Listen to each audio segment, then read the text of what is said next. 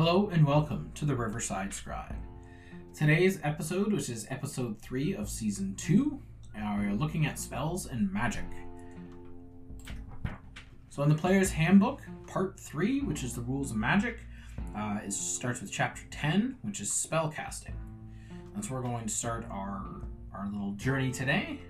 So, uh, I will be reading from the book to make sure I don't misrepresent some information. Again, this can all be found in the player's handbook.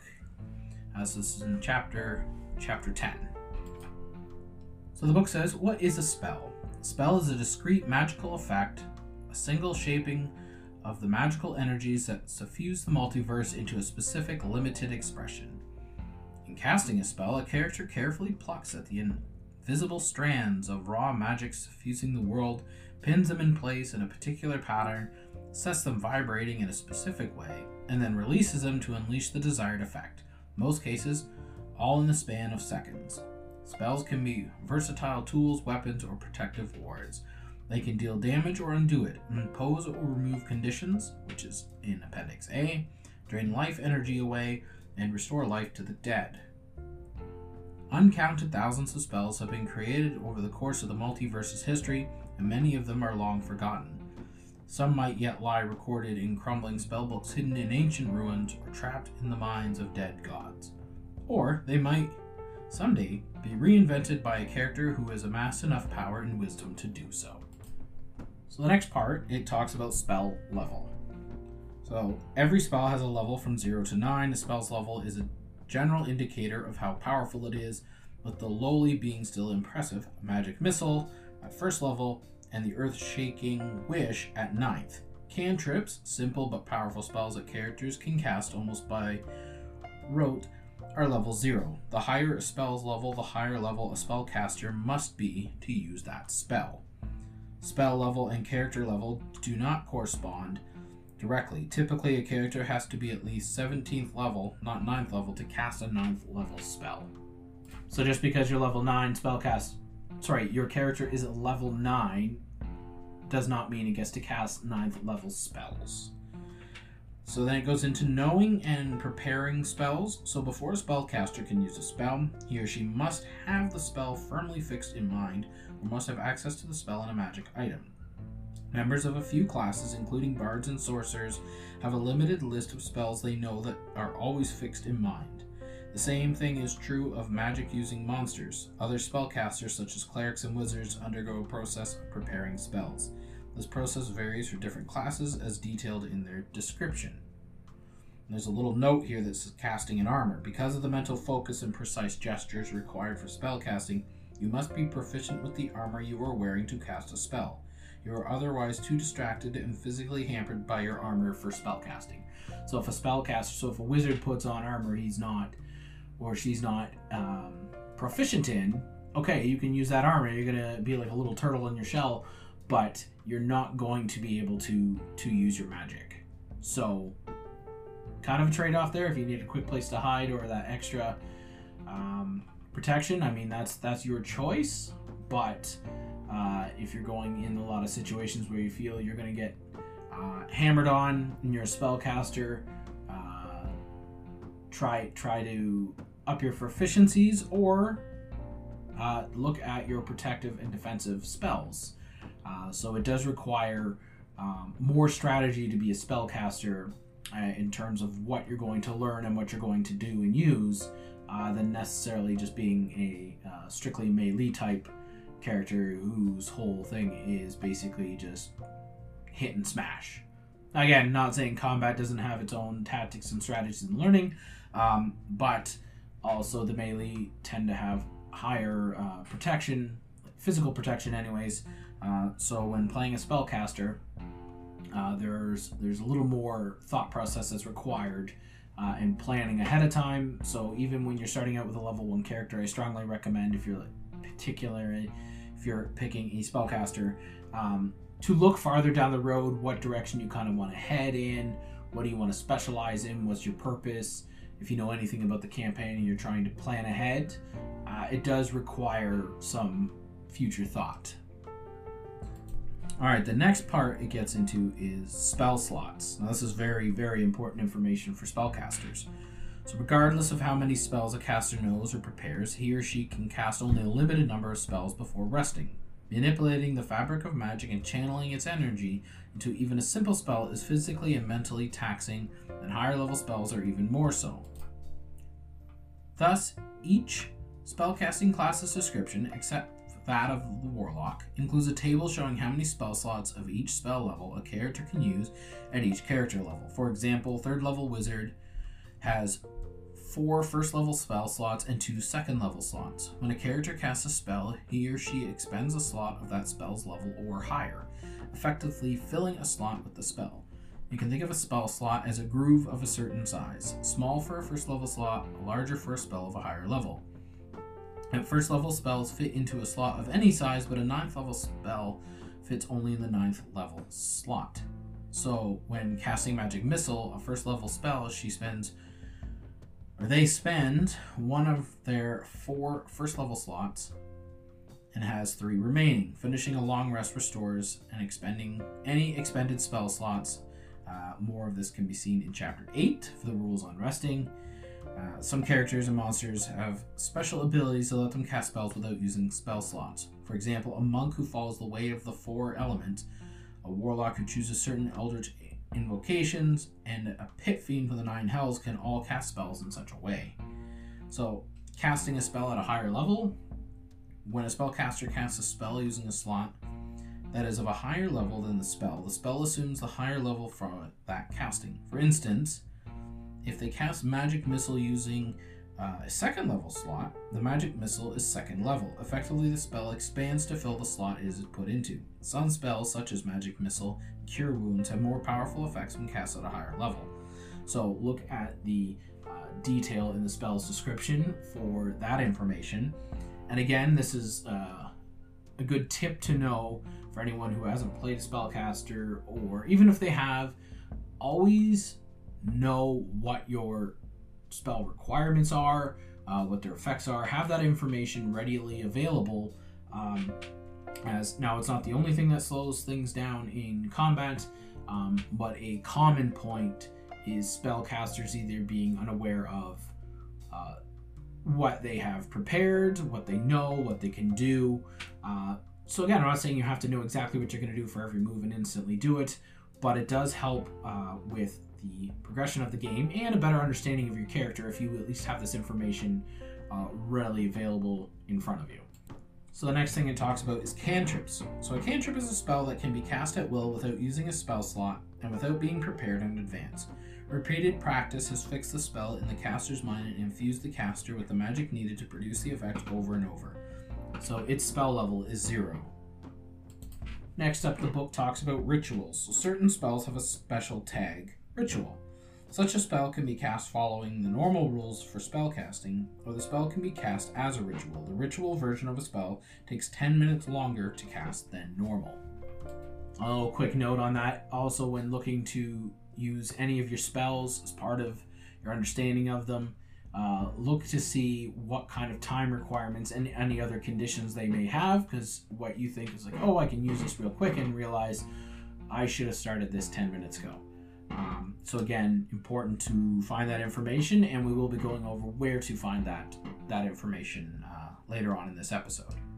Continuing on with the rituals, it also doesn't expand a spell slot, which means the ritual version of a spell can't be cast at a higher level. To cast a spell as a ritual, a spellcaster must have a feature that grants the ability to do so. The cleric and the druid, for example, have such a feature. The caster must also have the spell prepared or on their list of spells known unless the character's ritual feature specifies otherwise, as the wizard's does. So, again, um, some people might think, oh, your magic is magic, while the nature of magic is, is essentially the same. Uh, how it is used and the uh, capabilities and restrictions uh, for the different spellcasters, which of the player cam classes that have magic to one degree or the other are the Bard, Cleric, Druid, Paladin, Ranger, Sorcerer, Warlock, and Wizard, and they all have uh, different requirements and spells available to them. So if you're used to playing one uh, and you're switching up to a different spellcaster, uh, make sure you know and understand uh, the requirements for that particular class. So now we're getting into actually casting the spell. So when a character casts any spell, the same basic rules are followed regardless of the character's class or the spell effects. Each spell description in Chapter 11 begins with a block of information including the spell's name, level, school of magic, casting time, range, components, and duration. The rest of a spell entry describes the spell's effect. So the book has it all those little bits of information broken down with descriptions. So we're going to go through them uh, to help you better understand or refresh. Uh, so casting time. Most spells require a single action to cast, but some spells require a bonus action, a reaction, or much more time to cast. So for bonus action, a spell cast with a bonus action is especially swift. You must use a bonus action on your turn to cast the spell, provided that you haven't already taken a bonus action this turn. You can't cast another spell during the same turn, except for a cantrip with a casting time of one action. For reactions, it states some spells can be cast as reactions. These spells take a fraction of a second to bring about and are cast in response to some event. If a spell can be cast as a reaction, the spell description tells you exactly when you can do so. So, again, uh, going back to being prepared and having this information, whether you write it out on a cue card, you have it memorized, uh, you have cards that have the spell information on them already, however you want to do it, um, especially for the reactions, knowing when and how and what uh, really helps move things along and improves uh, your your gameplay and character development. So next up goes into longer casting time. So certain spells, including spell casts as rituals, require more time to cast, minutes or even hours. When you cast a spell with a casting time longer than a single action or reaction, you must spend your action each turn casting the spell. You must maintain your concentration while you do so. There is a section on concentration uh, coming up yet. Uh, and if your concentration is broken, the spell fails, but you don't expend a spell slot. If you want to try casting the spell again, you must start over. So to jump ahead a little bit at the concentration section, uh, some spells require you to maintain concentration in order to keep their magic active. If you lose concentration, such a spell ends. If a spell must be maintained with concentration, that fact appears in the duration entry and the spell specifies how long you can concentrate on it. You can end concentration at any time without using an action. Normal activity such as moving and attacking doesn't interfere with concentration, but the following factors can. Casting another spell that requires concentration, taking damage. Uh, so for that, uh, taking damage, whenever you take damage while you're concentrating on a spell, you must make a Constitution saving throw to maintain your concentration. The DC equals 10 or half the damage you take, whichever number is higher. If you take damage from multiple sources, such as an arrow and a dragon's breath, you make a separate saving throw for each source of damage. Another one is being incapacitated or killed, so obviously you can't keep casting uh, if you're dead.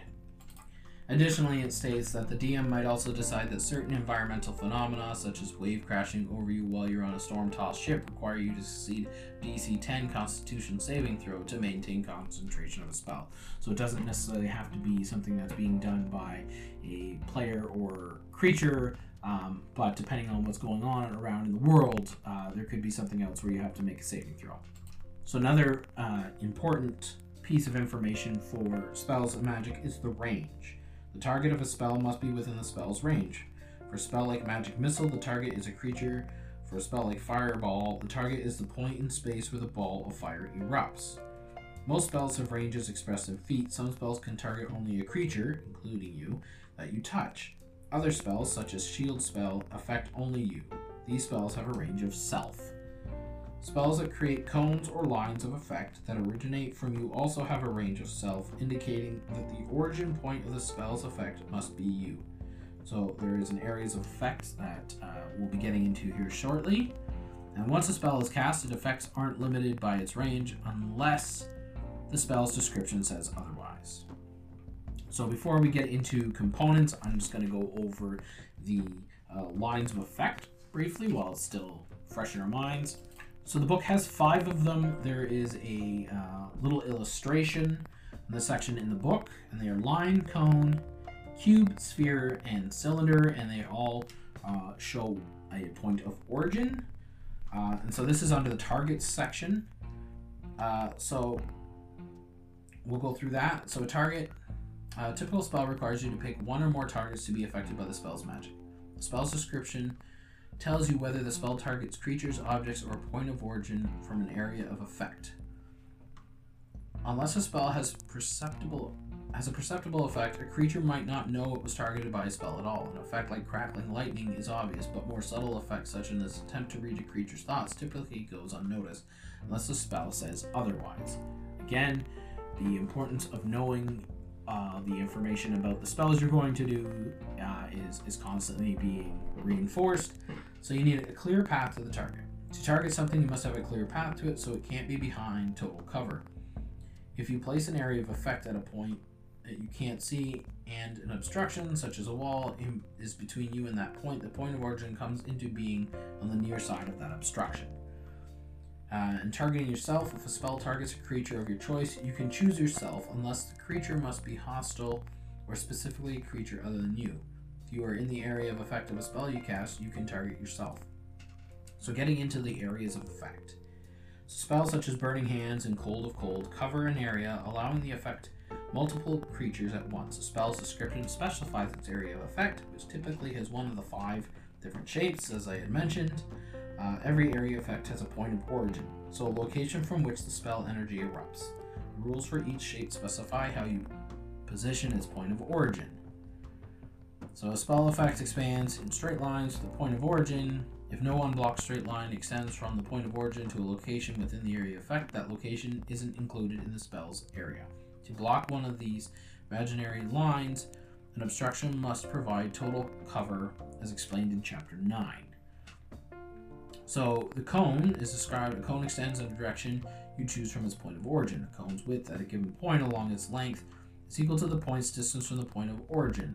Cone area of effect specifies its maximum length. The cone's point of origin is not included in the cone's area of effect unless you decide otherwise. So, uh, and as with the descriptions of the next few, uh, it can be kind of overwhelming maybe how to um, picture this in your mind. Again, the specifics for each spell are given there, and these descriptions and the illustrations are in the player's handbook. Uh, so I strongly encourage going through that material uh, when you have a chance. The next one is a cube. You select a cube's point of origin, which lies anywhere on a face of the cubic effect. Cube size is expressed as the length of each side. A cube's point of origin is not included in the cube's area of effect unless you decide otherwise. So if the point uh, you wanted to create a cube, uh, let's say uh, create water, and for whatever reason it's up against a point, you say, okay, as long as it's within the range, you pick that point on the wall, and from there, and then specify so that the DM and everyone is clearly aware as to uh, all the uh, specifics of that cube, but off the wall. So it wouldn't go in through the wall, but starting from that and projecting outwards from that point. Uh, the next is a cylinder. And again, the descriptions are fairly similar, uh, but again, are a little bit different based on the three dimensional shape. So you do have the cylinder, uh, and then you have sphere, and then finally the line. So line's a little bit different. A line extends from the point of its origin, a straight path up to its length, and covers an area defined by its width. A line point of origin is not included in the line's area of effect unless you decide otherwise. So this would it's just straight magic firing down one line. Now it does vary in width, um, but it is uh, noticeably different than say cone or cylinder. Uh, so it's a much more uh, narrowly defined path. We're gonna go back and look at components. Um, this can vary depending on game, uh, how strict your DM will be on on the rules and requirements for things. Um, but we are going over what's stated in the book, so any homebrew is left up to the individuals. Um, but as the book says, a spell's components are the physical requirements you must meet in order to cast it. Each spell's description indicate whether it requires verbal, with a V, somatic, with an S, or material, an M. If you can't provide one or more of the spell's components, you are unable to cast the spell. So it goes in to describe each of these. So verbal and again, in the description, would be represented by a V. Most spells require the chanting of mystic words. The words themselves aren't the source of the spell's power. Rather, the particular combination of sounds, specific pitch, resonance, set the threads of magic in motion. Thus, a character is in, is gagged, or unless, sorry. Uh, so, if the character is gagged or in an area of silence, such as one created by the silence spell, it can't cast a spell with a verbal component. So, you must make uh, audio, audible uh, words the ability to do so to cast a spell that has a V. Uh, now, as to what volume that is or a whisper, uh, again, look at the spell's description, and if you're ever unsure, uh, ask your DM. The next one is somatic. So basically, what somatic uh, is is it requires a physical gesture, and you must have at least one free hand uh, to cast something with somatic requirements. And the next one is material. So, casting some spells require particular objects specified in parentheses in the component entry. A character can use a component pouch or spellcasting focus.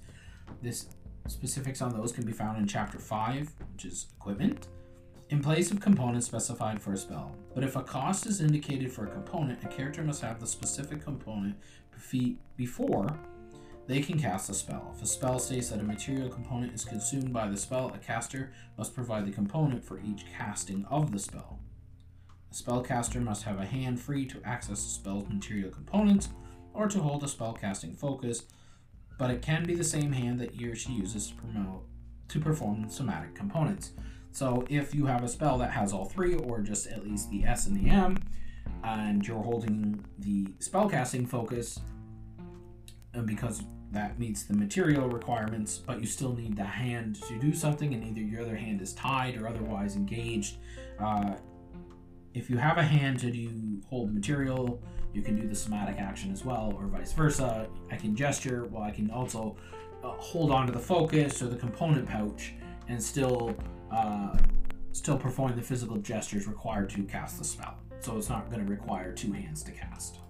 So now a quick look at the duration. So the durations are listed instantaneous and concentration. We already went over the concentration part. Um, but for instantaneous uh, is self-explanatory is that it happens right away and the effect lasts for an instant. It's not a long lasting. It doesn't require prep. It's just kind of done. There you go. Uh, so we're going to move on to the schools of magic. And there are eight of them. And so there is a description of each and they all have various things, but we're just going to go over a quick look as to what each of them are later on in this uh, in this season. We'll dive deeper into them and their specific spells, um, but they are the first one is uh, abjuration, so it's protective in nature. Then you have conjuration, uh, which involves the transportation of objects and creatures from one location to another. Some summon creatures or objects to the caster. Um, so conjuration is essentially the transportation of, of items and creatures. Divination helps reveal information. Enchantment uh, affects the mind. Evocation is manipulating magical energy itself. Illusion is used for deception. Necromancy is both life and death. And uh, transmutation is changes the property of a creature or objects or the environment around them. Those are very, very quick uh, basic descriptions of the schools, uh, and as there's a lot to each of them, and they all have their pros and cons, uh, we're going to look at them specifically in their own episode. Um, but just to give you an idea what they are right now, that's that's what they are. So getting back under the target section of the, uh, or sorry, past the target section in the book, uh, we have what's saving throws. So many spells specify the target can be can make a saving throw to avoid some or all of a spell's effect. The spell specifies the ability that the target uses for the save and what happens on a success and fail. The DC to resist one of your spells equal 8 plus your spellcasting ability modifier plus your proficiency bonus plus any special modifiers.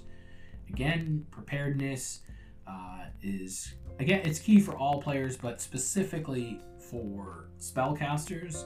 Um, always be prepared. It makes life easier for you, for the rest of your party, and definitely your DM. Um, so moving on to attack rolls, some spells require the caster to make an attack roll to determine whether the spell effect hit the intended target. Your attack bonus with a spell attack equals your spellcasting ability modifier plus your proficiency bonus. Most spells that require attack rolls involve ranged attacks. Remember that you have disadvantage on a ranged attack roll if you are within 5 feet of a hostile creature that can see you and that isn't incapacitated. Chapter 9 has more information on that. And then there's a nice little bit on combining magical effects. So the effects of different spells added together while their durations overlap.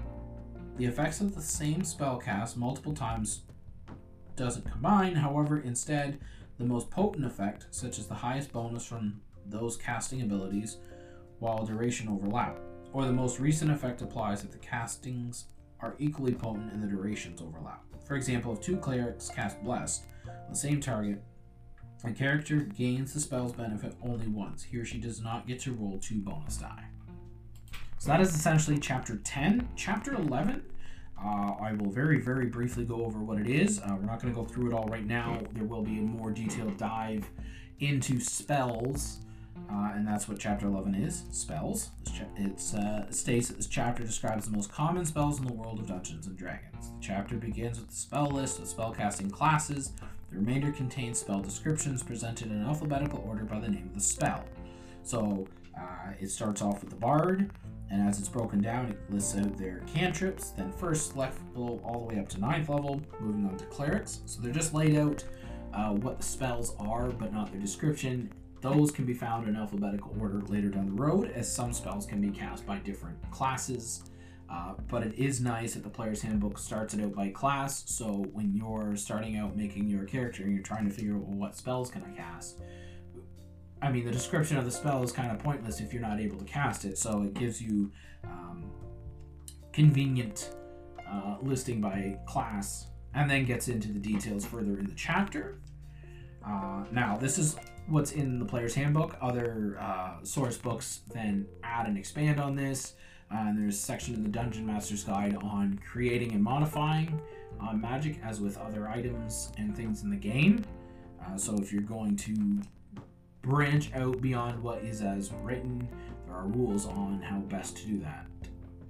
And just to give an example of uh, spell's description, uh, I know earlier we described what is included, but I'm to just read one just to give an, like, an example of what it actually contains. So we're to look at uh, acid Splash is the first one. So it states Acid Splash, then underneath it says Conjuration Cantrip. If you look at some of the others, it will, so it's specifying what level of spell and uh, what school. So the one below it is Aid, so it says second level Abjuration. Uh, but back to Acid Splash, uh, underneath the level uh, and the name and school, it says casting time, so one action, a range of 60 feet. Components are verbal and somatic, so V and S, and it's instantaneous.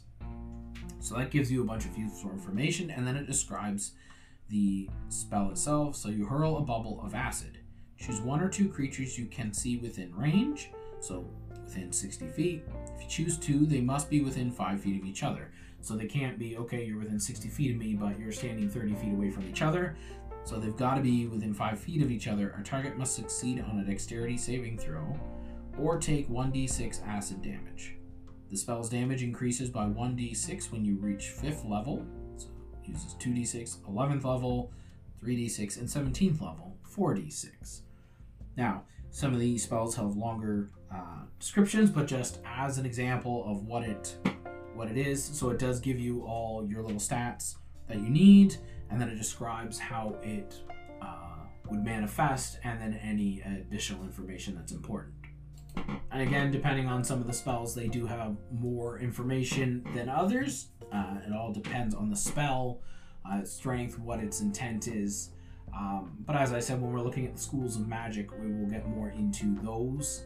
And as well as playing specific classes, we'll look at um, choosing the spellcaster class that's right for you as I said, there's a number of them that can use them, and depending on what play style that you want, uh, want to do and what options you want, um, it'll be helpful to know ahead of time rather than say, "Oh, I can cast spells, cool. I'm going to pick this one," and then you realize, "Ah, I really wish I was a sorcerer instead of a wizard," or well, being a bard would have been a lot more conducive to what I wanted to do than warlock. So. Uh, now, that's not to, to uh, discredit any multi-classing um, for adding different abilities to your character, but again, that's that's a discussion for another day. So that was uh, the breakdown of spells and magic. Uh, to get going, as I said, we will be diving deeper into specifics of uh, some of the spells themselves, as there are numerous ones, and uh, when other source books come out, they usually include additional spells, uh, enhancements on them, and we will be going through those in a number of the source books, uh, specifically when we look at the schools and the casting classes themselves. So I want to thank you all for listening, and I hope you come back next week, uh, where we'll, which the next episode of season two is titled Economics 101, and we're going to be looking how uh, the financial and trade systems uh, are set up in Dungeons and Dragons. And as with all, things can be changed, but we're going to look at how the rules are set up. Uh, and while I do encourage uh, homebrew for flavor and everything else, uh, from my own experience and some others, and again, this this isn't a hard and fast rule. You, the game is meant to be played how you want to play it, um, but for the sake of uh, things flowing smoothly and without having to essentially rewrite your whole own game, uh, I always find see what the books say, see what's the official rules on things are, and then expand and alter from there, uh, rather than just willy nilly changing things now something like economics may not but then if you're going to use uh, items from the book who have set prices and various other things then there's more on the spot having to try and adjust to it. Um, so if you're basing things off of existing rules and not just economics but anything in the game um, it always helps to start with what's written see what's there maybe it's what you want to use or maybe make a little tweak. Um, but it makes for uh, more immersive gameplay, uh, if you're going to modify, is to understand what was written and then modify from there accordingly. So, again, thank you for listening, and until next time, keep those dice rolling.